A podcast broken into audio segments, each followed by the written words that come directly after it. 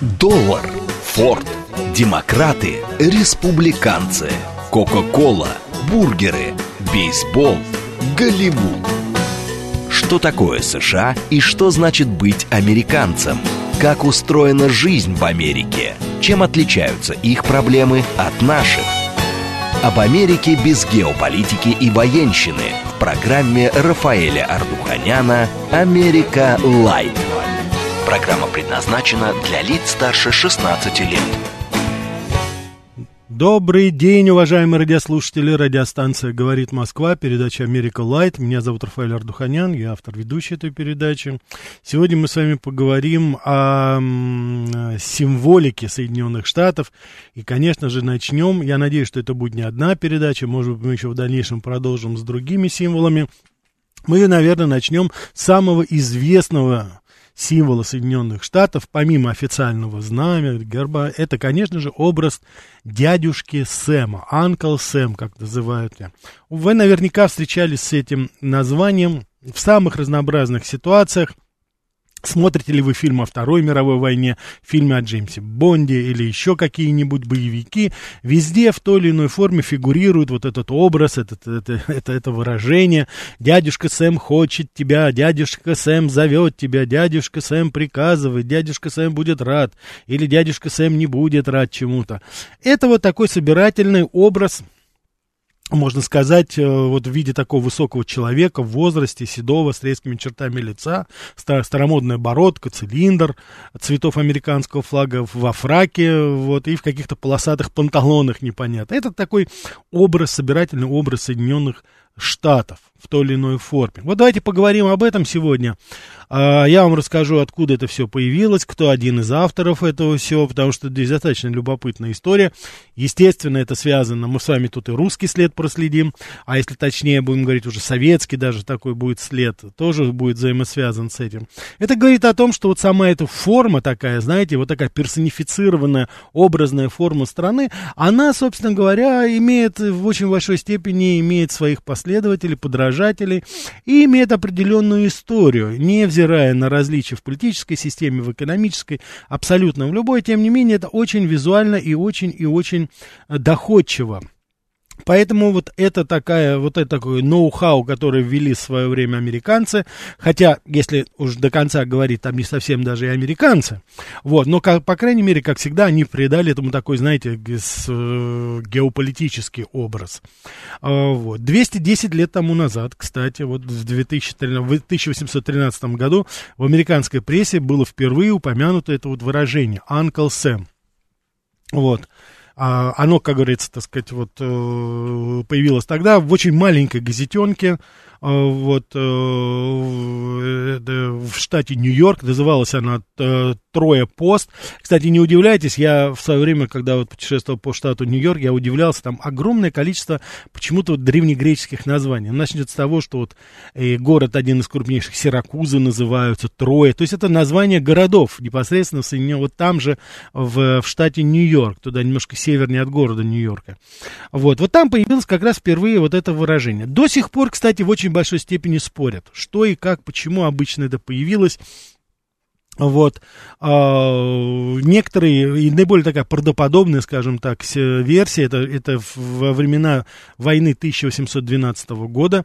Ну, я надеюсь, мы с вами не будем путать. А, это не наша война отечественная с Наполеоном. 1812 год, это была очередная попытка, кстати, почти, почти успешная, англичан вернуть себе колонии то есть, так сказать, север, как тогда это называлось, северо-восточные э, Соединенные Штаты. А был десант, они высадились около Вашингтона и сожгли Белый дом, кстати, вот. То есть, так сказать, там была такая достаточно кровопролитная битва, но тогда американцы опять отстояли свою независимость. А, вот. Но, тем не менее, вот в это время, вот во время, так сказать, этой кампании, Естественно, войска снабжались определенной продуктами, продукцией, и э, один из поставщиков, его называли Сэмюэль Уилсон, Сэм, Сэмюэль, то есть вы уже, наверное, понимаете, куда мы идем, сокращенно это Сэм, вот, это был мясник, мясник, который был как раз, вот, так сказать, из этих городов, из пригородов Нью-Йорка, он поставлял провизию в американскую армию, и он маркировал бочки с мясом, это, ну, так называемая солонина была, так сказать, да, вот для такая, такая тушенка, да, своеобразная, но тогда это было в бочках, буквами U и S. То есть это начальные названия, как бы Uncle Sam, имелось в виду, что это United States. То есть вот созвучие было именно такое. Название страны ассоциировалось как раз вот с этим названием дядюшка Сэм. То есть а солдаты, когда, конечно, это, ну, изначально US это было э, Соединенные Штаты. Это, конечно же, о дядюшке Сэме никто не говорил. Но солдаты, солдаты в шутку говорили, что мясо прибыло от дядюшки Сэма, Анкл Сэм. Это имелось в виду, даже, может быть, и э, не зная этого поставщика, они как бы это говорили, что это вот дядюшка Сэм, то есть это Америка. Америка, страна, там, бюджет, да, так сказать, вот, э, они поставляют, так сказать, мясо провизии. То есть это как бы, так сказать, такие казенные харчи, если бы так будем говорить. И вот постепенно, вы знаете, вот эта народная молва, это как-то и прижилась. Дядюшка Сэм это стало, вот. И в очень большой степени э, это стало таким уже именно нарицательным. Причем это не обязательно был какой-то, знаете, позитивный какой-то фактор. Нет, очень часто солдаты с иронией, и, и уже и не солдаты, и гражданские, когда хотели покритиковать, они говорили, ну вот, дядюшка Сэм опять напортачил, имеется в виду, что опять чиновники государственные опять что-то сделали не так, что-то сделали не то, что-то не додали, ну что-то украли, что-то прибрали, ну и так далее, и так далее. Вот. Так что вот это, как говорится, в очень большой степени существовал на протяжении всего вот этого времени. Это потом отражалось и а, в дальнейших, так сказать, военных кампаниях, в которых Соединенные Штаты принимали участие. И до того дошло, что уже в 20 веке, в 1961 году, Конгресс одобрил резолюцию, была специальная, которая прославляла Сэма Уилсона, вот этого мясника. Они как бы ему отдали пальму первенства, как прообраз дяди Сэма. И закрепили это как такой, знаете, ну, неофициальный, национальный такой, как бы, знаете, символ. Вот. И, ну, и знаете, что самое интересное, вот вы не думаете, что этот образ дядюшки Сэма, он имеет какое-то отношение к реальному Сэмюэлю, а его, как выглядел этот мясник, вообще никто не знал, вот. Но а, по-настоящему символом США дядюшка Сэм стал, конечно, благодаря художнику Джеймсу Флагу, потому что до 1852 года вот, ну, то есть 40 лет, да, почти, это было без образа, то есть этого образа вот этого человека, вот этого дядюшки Сэма, его не было. Это просто называлось Анкл Сэм. А вот в это время как раз художник Джеймс Флаг, кстати, очень любопытный, мы с вами говорили об Энди Уорхоле, э, говорили о художниках, так вот это, так сказать, э, Джеймс Флаг, он как раз вот нарисовал агитационный плакат в свое время, это стало вот действительно, как говорится, символом уже всего, да, он стал как раз, э, агитационный плакат нарисовал, который показывал вот этого дядюшка Сэма, непосредственно, да, чтобы он вступал в ряды э, армии. То есть ты, ты записался добровольцем. Почему я сейчас так перепрыгнул вот на Первую мировую войну? Потому что именно вот именно с, с этого плаката, именно на основе вот этого появился знаменитый плакат времен гражданской войны нашего художника Мора ты записался добровольцем, да, а в оригинале это выглядит так, ты нужен мне в армии Соединенных Штатов. Это когда Америка вступила, значит, в Первую мировую войну в 1914 году. То есть, посмотрите, какая, так сказать, все-таки взаимосвязь, связь была в очень большом степени, она была достаточно, ну, понятна и ощутима. Вот. А вот и давайте вернемся к 1852 году, а другой художник, Томас Наст, вот именно он, запомните это имя, Томас Наст, потому что мы еще о нем поговорим, Томас Наст, он, собственно говоря, придумал вот эту графическую, как говорится, графический образ дядюшки Сэма. Вот этот старичок такой с резкими чертами лица, с бородкой, в панталонах и в сюртуке с американским флагом и с цилиндром, вот это как раз он придумал вот именно вот, вот в это вот приблизительно время. И э, сначала это было, так сказать, немножко, как бы, это вообще-то была карикатура, вот что еще интересно. Это не то, что человек сидел и думал, ну-ка, дай-ка я разработаю национальный символ какой-нибудь такой графический. Нет, это была карикатура. Карикатура на страну, карикатура, ну, уже даже никто не помнит, в связи с чем была эта карикатура. Он высмеивал там в одном из своих, в одном из, из изданий, нью-йоркское издание было, Lantern Weekly называлось, оно такое было, знаете, сатирическое. Тогда очень в моде были вот эти политическая сатира, политическая а, карикатура. Это, без безусловно, это английская традиция, которая уходит в, во времена Даниэля Дефо и Джонатана Свифта. Это, конечно, чисто английский такой вариант, да. Но, тем не менее, Именно он создал вот этот такой карикатурный образ, который, вы знаете, ну вот он пошел в народ, и он стал э, популярным популярным в очень большой степени. Более того, Томасу Насту приписывают и создание вот этого современного образа Санта-Клауса вот этот вот старичок, который, так сказать, сейчас вот вы видели и в фильмах голливудских многих, и на миллионе открыток, пока еще. Пока еще это Дедушка Мороз существует, вот, э, потому что, как ни странно, с Дедушкой Морозом наша эта вок-культура сейчас, она активнейшим образом борется, вот, но пока еще это есть, вот он тоже изобрел вот этот вот образ этого старичка Санта-Клауса, такой прообраз, как бы, да, уходящий в глубину веков, образ святого Николая, да, вот человека, так сказать, туда вот уже, в, ну, в раннехристианскую традицию, вот, тем не менее, вот он, как говорится, это вот как раз 19 век, когда он в очень большой степени вот оживил это, знаете, придал вот тот самый графический образ. Но и на этом Томас Нас не остановился. Дело в том, что помимо всего прочего, именно Томас Нас является автором знаменитых графических образов, символов политических партий Соединенных Штатов Америки. То есть знаменитого слоника, слона и осла.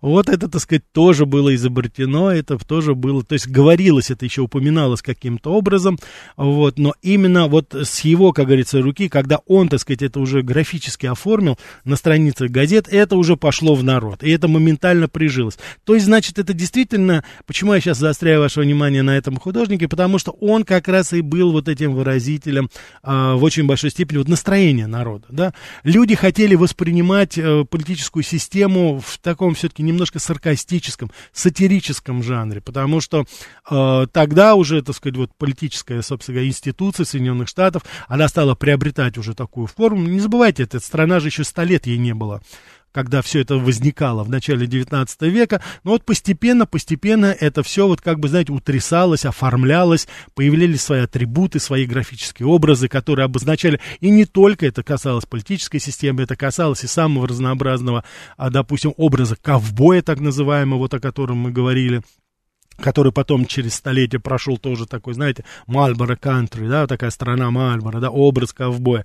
Ну, изначально, если кто, если посмотреть историю, ну, кто такие были ковбои? Это были грязные, занюханные сезонные рабочие, которых нанимали богатые фермеры или латифундисты, которые там, ну, ни кола, ни двора, бродяги самые натуральные, которых нанимали, чтобы они перегоняли табуны, так сказать, там, э, лошадей или же, так сказать, стада, так сказать, крупного рогатого скота с одного места на другое.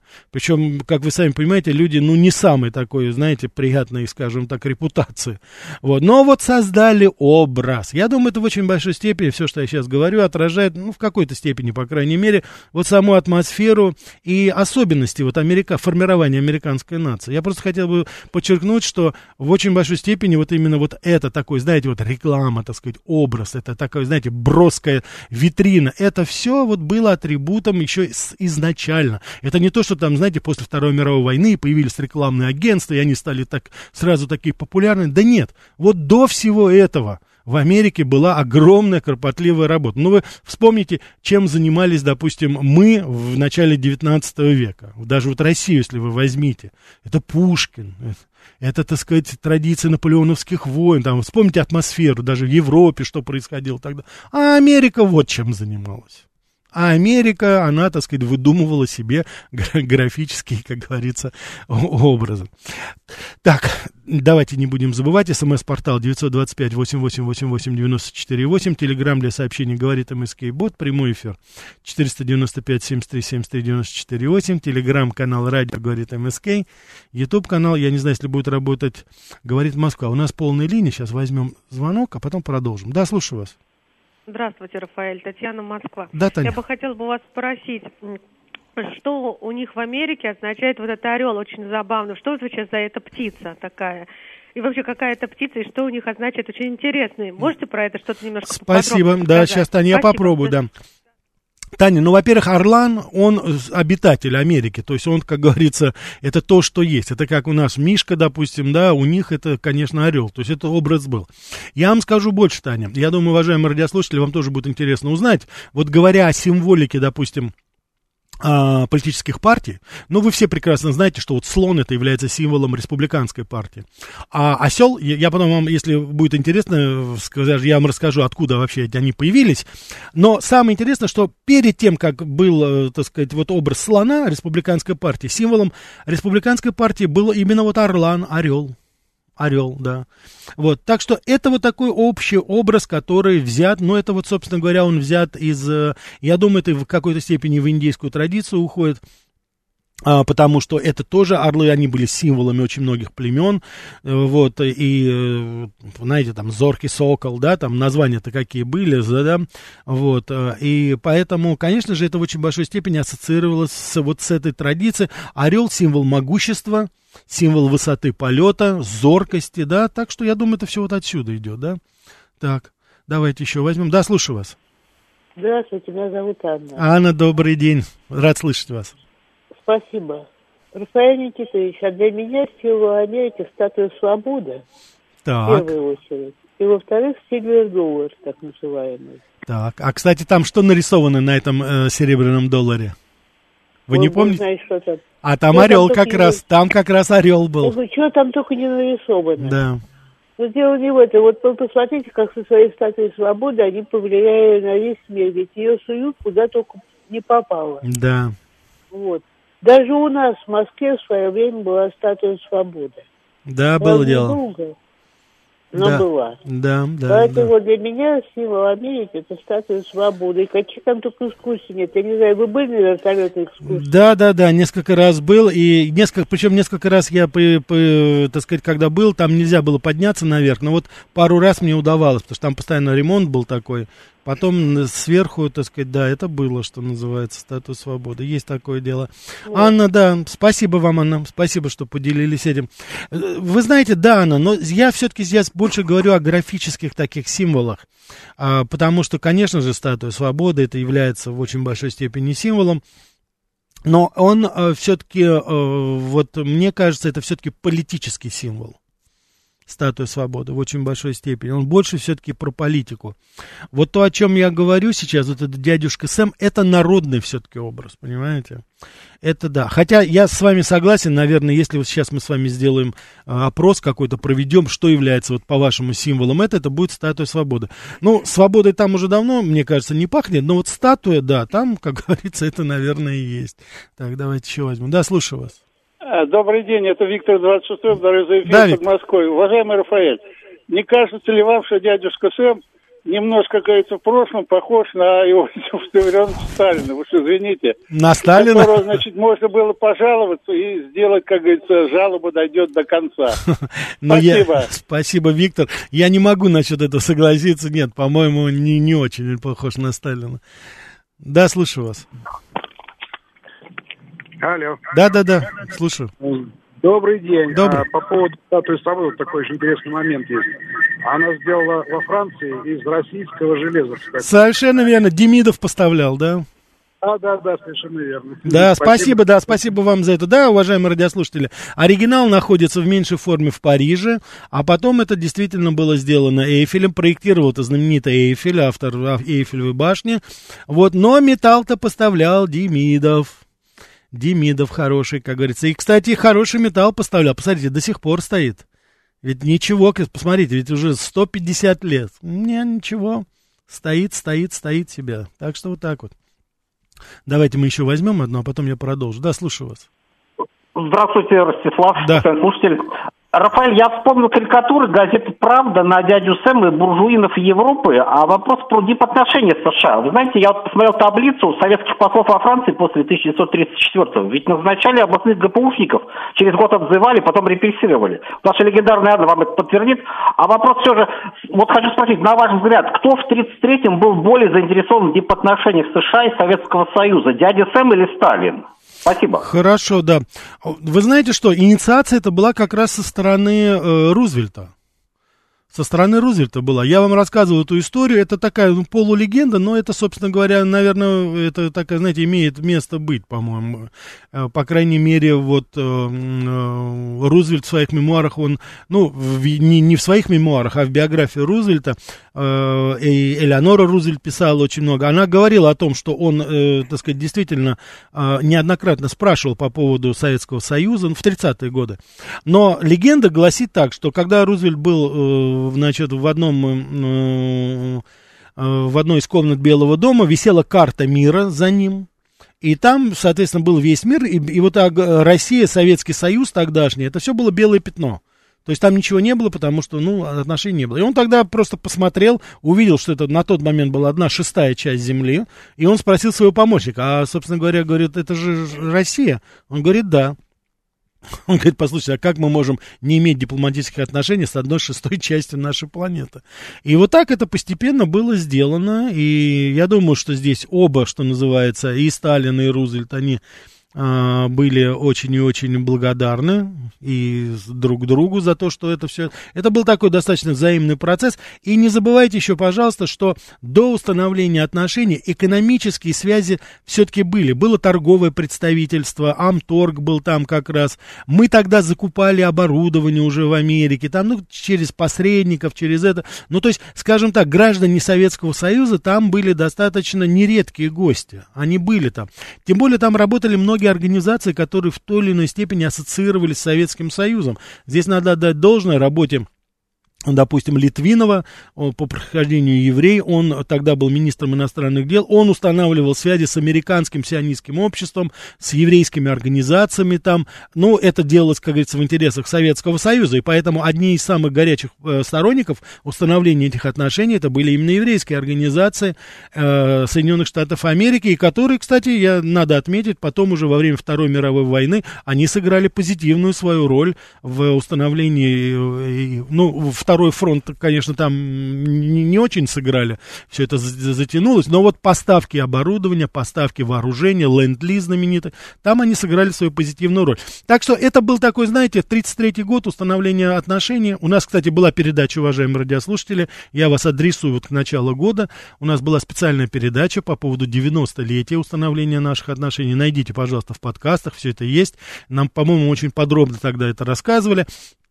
Я думаю, что как раз вот тогда это а, сыграло очень большую позитивную роль уже в дальнейшем, конечно, во время Второй мировой войны и э, установления вот союзнических отношений. А я хочу сказать, что 1933 год это окончание, год окончания Великой депрессии. Поэтому попытки найти новые рынки сбыта, установления торговых отношений, конечно же, Рузвельт был в этом заинтересован. И не забывайте, что его новый экономический курс, который он провозгласил, как раз он в очень большой степени базировался на социалистических принципах. Его и тогда, кстати, если вы посмотрите прессу, я помню прекрасно, я смотрел и Нью-Йорк Таймс от того времени, его просто в открытую называли коммунистом и большевиком Рузвельта. Что это он там устроил? Социальные фонды, пенсионные планы делал. Это же все, как говорится, марксистско-ленинская, может быть, не сколько марксистская, а именно ленинская теория, так сказать, создания вот э, этих фондов для поддержки трудящихся. Это же все абсолютно социалистические реформы были. И, кстати, этими реформами Рузвельт и спас в очень большой степени, с, э, я думаю, спас спас Америку после Второй мировой, после Великой депрессии. Именно вот этот, так сказать, социальный договор, который он предложил и бизнесменам, и, собственно говоря, трудящимся, потому что Америка была на грани социального взрыва. И Рузвельт тогда очень жестко обошелся и с банкирами, и с предпринимателями. Он им сказал совершенно четко, если вы не хотите, чтобы завтра вы висели на фонарях, Раскрывайте свои, как говорится, машо, это, раскрывайте свои запасники и делитесь с народом, иначе вас просто сметут. Ну, это Рузвельт был, вы знаете, я немножко, как говорится, так неровно дышу к этому политическому деятелю, потому что, безусловно, выдающийся. Без, для меня это фигура номер один в американской истории. Уважаемые радиослушатели, я предлагаю вам послушать сейчас выпуск новостей, а потом мы с вами продолжим про дядюшку Сэма. Что такое США и что значит быть американцем? Как устроена жизнь в Америке? Чем отличаются их проблемы от наших? Об Америке без геополитики и военщины в программе Рафаэля Ардуханяна «Америка. Лайт». Добрый день еще раз, уважаемые радиослушатели. Радиостанция «Говорит Москва», передача «Америка Лайт». Сегодня говорим о дядюшке Сэме, а, говорим о символе, символике, графическом образе Соединенных Штатов, когда он появился, что он обозначает, э, как, как наверное, очень многие э, события в истории, они начинаются и исходят из очень простых каких-то посылов. Дядюшка Сэм, это, собственно говоря, прообраз его, это простой мясник, как я уже вам говорил, который во время войны 1812 года, это англо-американская война, хочу вам напомнить, а не наша отечественная, он поставлял всего лишь солонину, мясо для американской армии, где было аббревиатура US, Uncle, то есть это первое название и United States, Соединенные Штаты, но это также название слов Uncle Sam, дядюшка Сэм. Вот так вот собственно говоря, и пошло. А, в 1961 году, как я уже вам сказал, Конгресс узаконил это как такой, знаете, неофициальный, но все-таки графический символ Соединенных Штатов Америки. Так что позвольте прочитать некоторые ваши а, названия, да, 65 Никита пишет, образ дяди Сэма, цилиндр, сигара, прищуренный глаз. Ну, да, да, там пора. Я хочу сказать, что потом уже этот образ обрастал самыми разнообразными атрибутами, где только не использовали, каким образом не использовали. Я даже хочу вам сказать, что я видел образ даже вот здесь Дональд Трамп, ну, то есть, так сказать, убрали лицо дядюшки Сэма, вставили фотографию Дональда Трампа, и вот, так сказать, Дональд Трамп призывал голосовать за себя. То есть это обыгрывалось миллион раз в самых разнообразных ситуациях. Я с вами здесь согласен абсолютно. Вот, мастер пишет, почему американское оружие имеет название, в своем названии индийские корни, томагавки, да, вы имеете, наверное.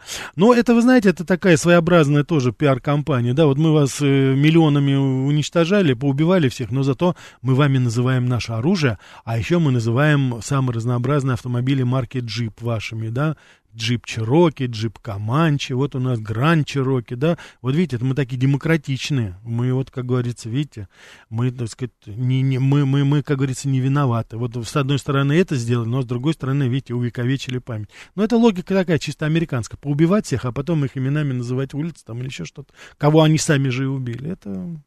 Это, к сожалению, очень и очень по-имперски, да. Вот Андрей пишет, наверное, вы это про Орлане, отняли у индейцев. Очень много, я хочу вам сказать, очень много позаимствовано. Я вам скажу более того, когда мы, у нас с вами была передача пару лет назад по поводу э, хайвеев, то есть вот шоссейных дорог Америки, они в очень большой степени были проложены, это между штатами, они в очень большой степени были проложены по старым индийским тропам. В частности, вот знаменитая дорога 95, которая идет от Монреаля, от Канады вниз туда аж до Майами, вдоль восточного побережья, это индийская тропа, по которой ходили, это, как говорится, индейца. Сейчас мало кто из вас помнит, но по этой тропе в свое время ходили индейцы племени Майами. Мы-то с вами помним город, но я хочу сказать, что на месте этого города во Флориде там было племя, которое, которое, к сожалению, было истреблено. Но вот зато, видите, остались названия. Вот так вот они, как говорится, почитают это все, чтут. Ну, кому легче от этого, это я уж не знаю. Так, эм, 6208 пишет Рафаэль, добрый день. В книгах и рисунках Битструпа много... Э, совершенно верно, тоже образ дядюшки Сэма. Да-да-да. Спасибо, что вы напомнили. Замечательный, по-моему, датский, это карикатурист. А, вот, Битструп. У него очень много, вот, действительно, очень много карикатур. Я помню, еще в детстве смотрел на них. Там очень много, очень смешных, забавных очень. Я тоже рекомендую вам, уважаемые радиослушатели, посмотрите. Там и помимо без а дядюшки Сэма очень много хороших карикатур, потому что действительно Биструп, по-моему, до сих пор является, ну, мастером и именно политической, политической карикатуры. Скруч Маддак на дядю Сэма. Совершенно верно, да, совершенно верно смахивает. Я вообще хочу еще раз сказать, я не хочу слишком дорого уходить в историю, но вот у британцев же тоже есть этот символ. И, конечно, вот этот образ дядюшки Сэма, я думаю, он был в какой-то степени навеян все-таки, все-таки именно английской традиции. Это знаменитый Джон Буль. Он появился, кстати, за сто лет до этого, вот 1700, по-моему, там 12-13 года, то есть, видите, тут уже тоже там 310 лет тому назад.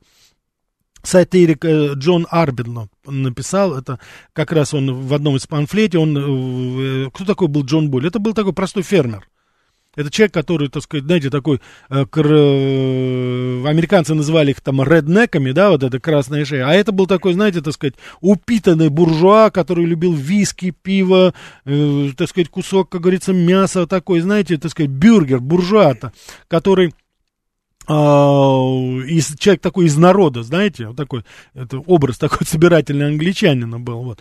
И я думаю, что в очень большой степени это сыграло свою роль, это и вот э, дядюшка Сэм, это тоже вот какой-то прообраз все-таки был. От, оттуда это все-таки пришло. И э, хотя вот Джон Буль, он не в такой степени по, стал популярен, но американцы просто раскрутили свой символ. И, кстати, здесь вот еще что интересно, я вам начал говорить по поводу, э, по поводу а, знаменитого плаката Мора «Ты записался добровольцем», если вы помните.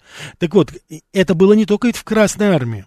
В Белой армии у Колчака и потом у Деникина тоже был свой образ, тоже был такой же, как говорится, только там был, так сказать, э, такой, знаете, а, офицер, в очень большой степени. И он, так сказать, тоже говорил, что ты мне нужен добровольцем, да, в добровольстве. Ведь я хочу вам напомнить, что Деникинская армия, она называлась добровольческая армия как раз тогда. Вот. И я вам хочу сказать, что, вы знаете, вот насколько все-таки нюансы имеют значение. Потом уже анализируя очень много, и даже в, в, в эмиграции очень многие писали, что мы, насколько все-таки э, белое движение, оно было, ну, отделено все-таки, отдалено немножко от народа. Потому что вот даже обращение, в чем была принципиальная разница между этими двумя плакатами? Дело в том, что Мор для Красной Армии написал напрямую, ты записался добровольцем, на ты это было, тыканье было, понимаете? А добровольческой у нас в Белой армии говорили, вы мне нужны. Вот это, понимаете, вот даже тоже такая, знаете, посыл к своему народу на вы в тот, вот в те, в те, в те минуты. Это, конечно же, показывало о том, что все-таки они, ну, как вот, знаете, мы про декабристов говорили, они были далеки все-таки от народа. Не, не, не выражали они чаяния и интересы людей того времени. Так, давайте возьмем, не будем забывать. Слушаю вас. Слушаю вас, говорите. Здравствуйте. Здрасте. У меня к вам вопрос следующий. Станции вещают, что в Америке, в Соединенных Штатах Америки кризис по всем направлениям, угу. в том числе и экономический. Угу. А если вдруг они сообразят платить своим пенсионерам пенсию 100-150 долларов примерно, угу. у них кризис закончится экономический? Спасибо. Спасибо.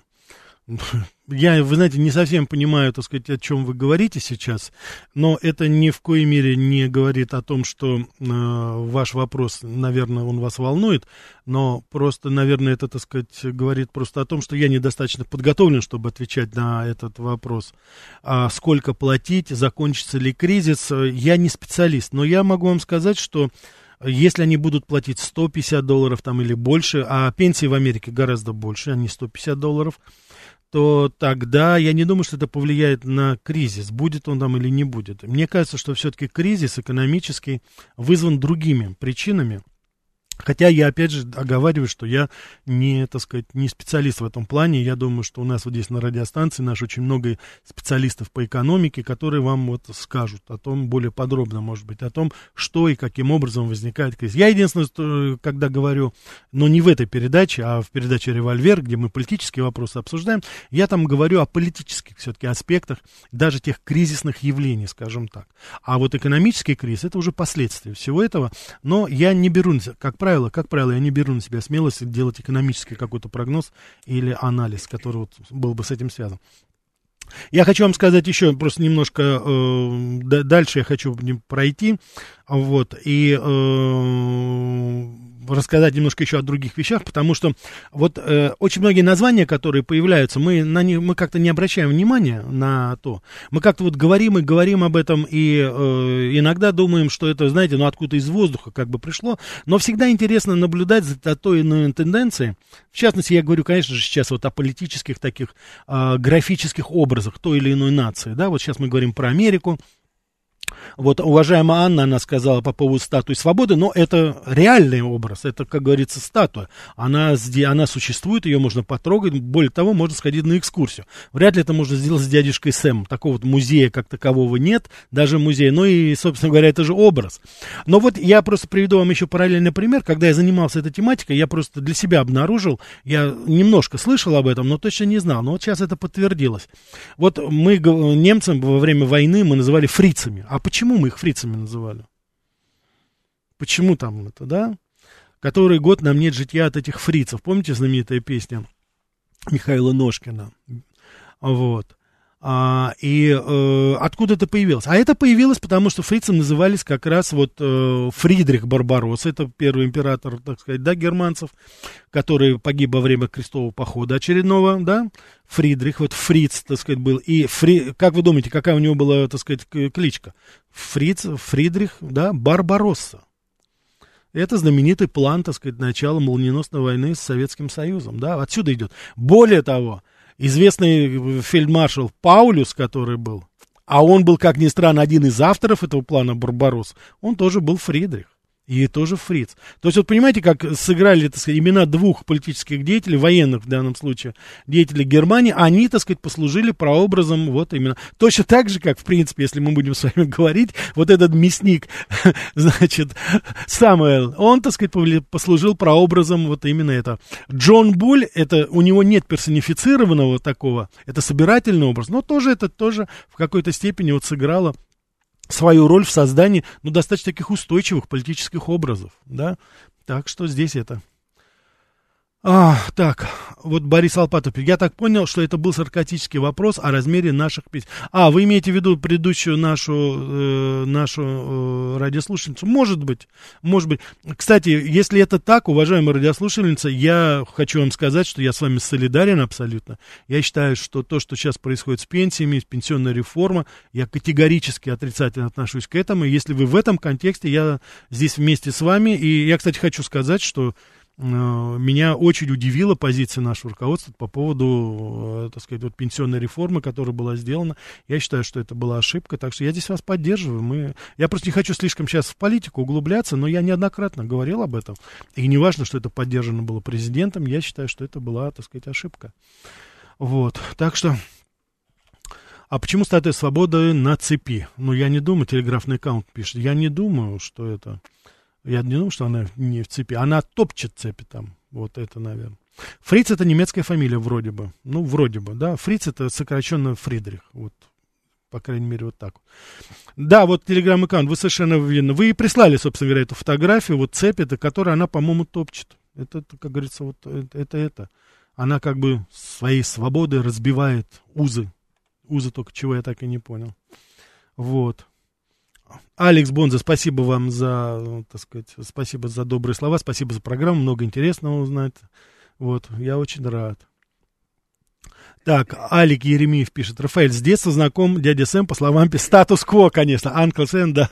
Да, да, да, да, совершенно верно, да. Это везде, как я уже сказал, это пронизан этот образ. Он, причем такой, знаете, э, сатирический, с одной стороны, но с другой стороны, американцы очень неровно ко всему этому дышат. Так что э, это, знаете, хоть они и шутят, и ругаются по этому поводу, они э, достаточно все-таки, знаете, все-таки благожелательно к этому относятся. Это, это народный образ, понимаете?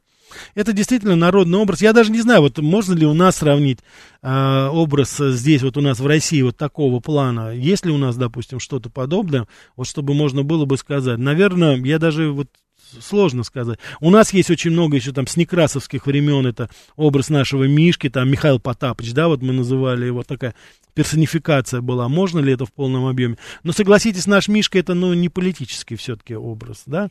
Хотя, хотя, ну, давайте вспомним слова Путина, он одно время говорил, что Помните, как он это, сейчас я, ну, не дословно, но приблизительно процитирую.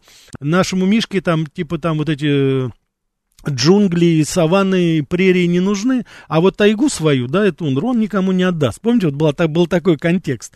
Тоже, видите, видите, тоже политическое какое-то... Это в какой-то степени, это все-таки политическая составляющая, ее, от нее мы никуда не идем. Кто сейчас в США определяет перспективы развития американского общества? 2036, я не хочу в политику, еще раз, у нас здесь, мы сегодня говорим немножко о других вещах, так что давайте мы все-таки вернемся к нашим образом.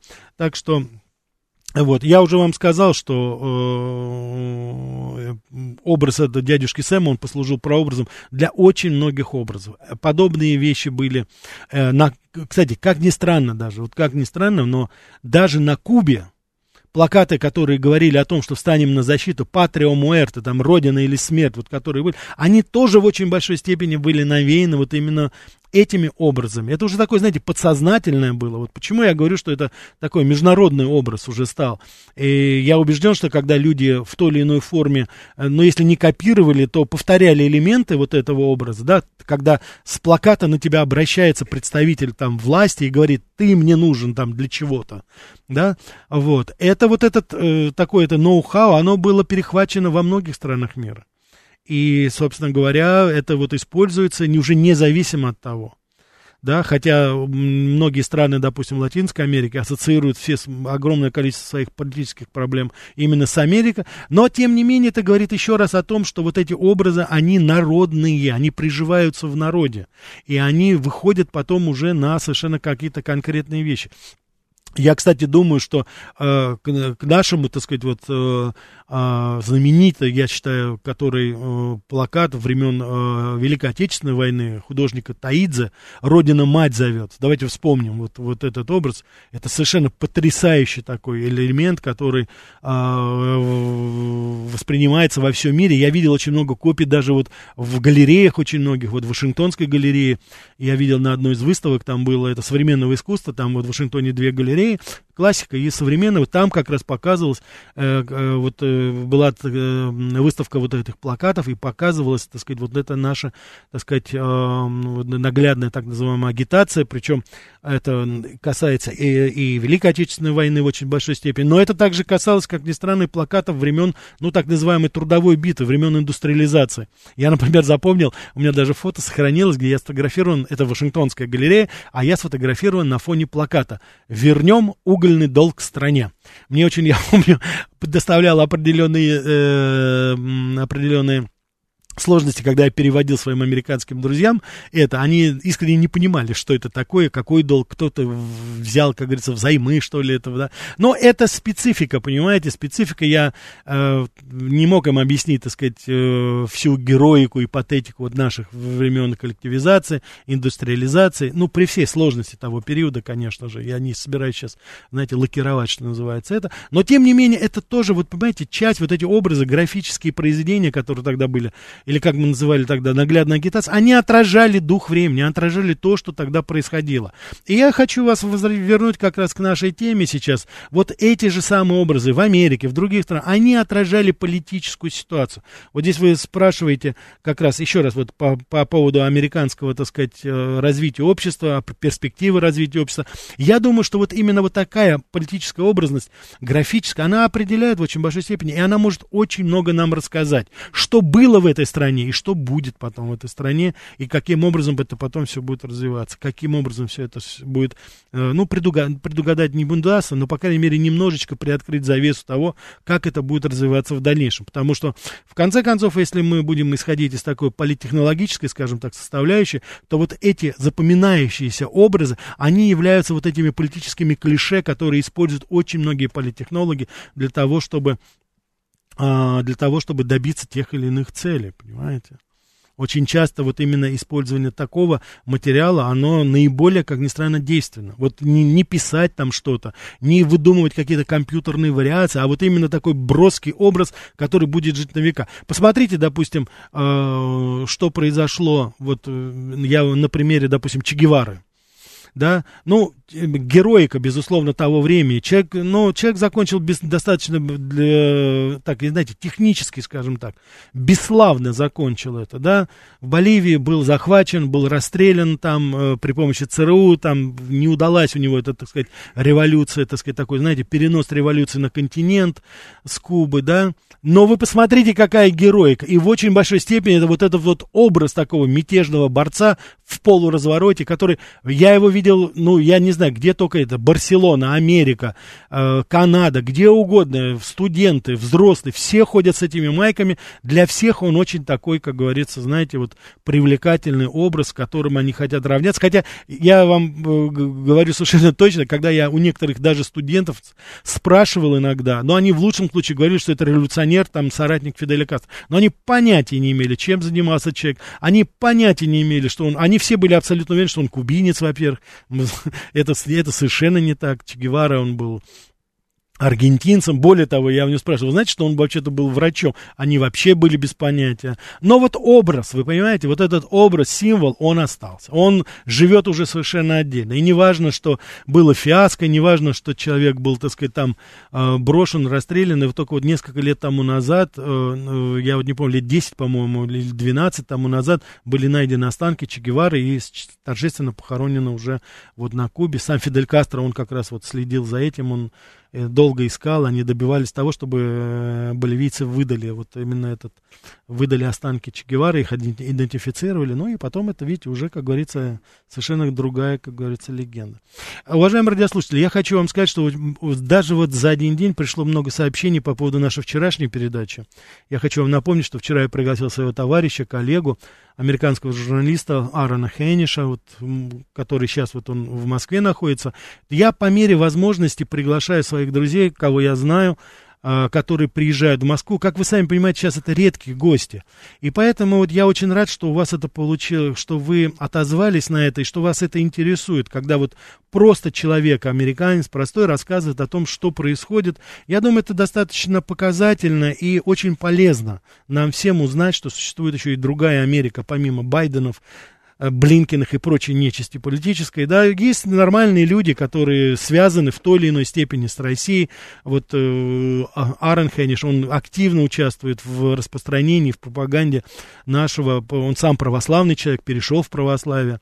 Вот, и он, так сказать, работает сейчас над тем, так как он инженер-звуковик, э, что называется, он помогает сейчас нашим компаниям, они, так сказать, производят сейчас э, и э, аранжируют очень многие наши церковные песнопения, и более того, они находят исполнителей на английском языке через своих друзей в Англии, на Кипре, на Мальте, они огромную работу ведут. Вот понимаете, мне очень хочется, чтобы вот это тоже было известно нам, и существует параллельная какая-то все-таки реальность нормальных людей, которые делают то, что им близко к сердцу. И, ну, казалось бы, ну, он-то какое отношение имеет. Это вот человек поставил себе такую цель, хотя вы, наверное, помните, что он из достаточно такой сложной семейной, а, скажем так, а, э, среды вышел, так, его родители были хиппи, он так, что называется, немножко как сексаул у нас рос, я ни в коей мере сейчас не хочу критиковать, но вы сами понимаете, но тем не менее, человек очень долго искал себя, он, э, так сказать, отец у него был э, католик, мать была протестантка, то есть он был как бы и в той, и в другой конфессии, и вот в конце концов постепенно он сам пришел